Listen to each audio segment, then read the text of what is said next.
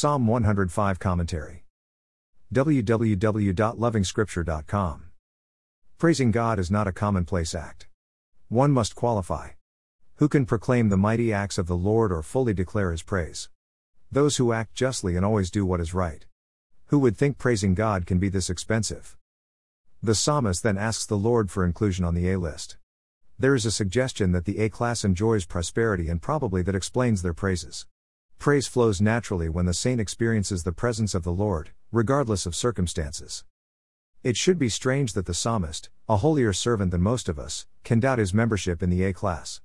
Then the question of who possibly qualifies for this privilege immediately comes to mind. He has sinned like his own ancestors. The list of sins can be of interest to the saint today. Ignoring the miracles of the Lord, scorning his many kindnesses, and probably doubting the Lord's good intentions in the face of adversity. If you forgot to say thanks to the Lord for waking you up this morning, then you are probably nearing the camp of rebellious children.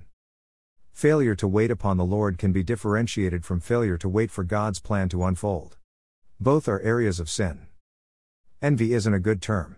But to be envious of Moses and Aaron can be viewed as a lesser evil than to be envious of the wicked, their money, their cars, their homes, and their dresses.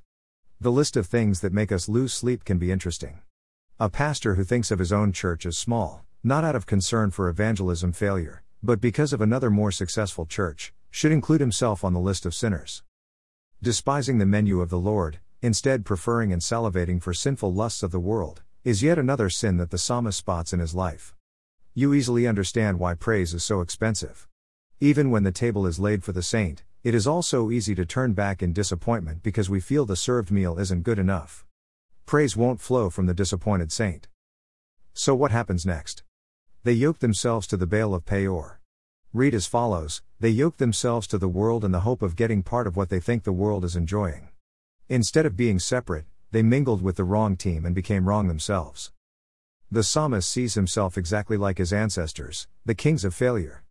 So he fears for his own worthiness. Like the psalmist, we too can know the value of salvation once again.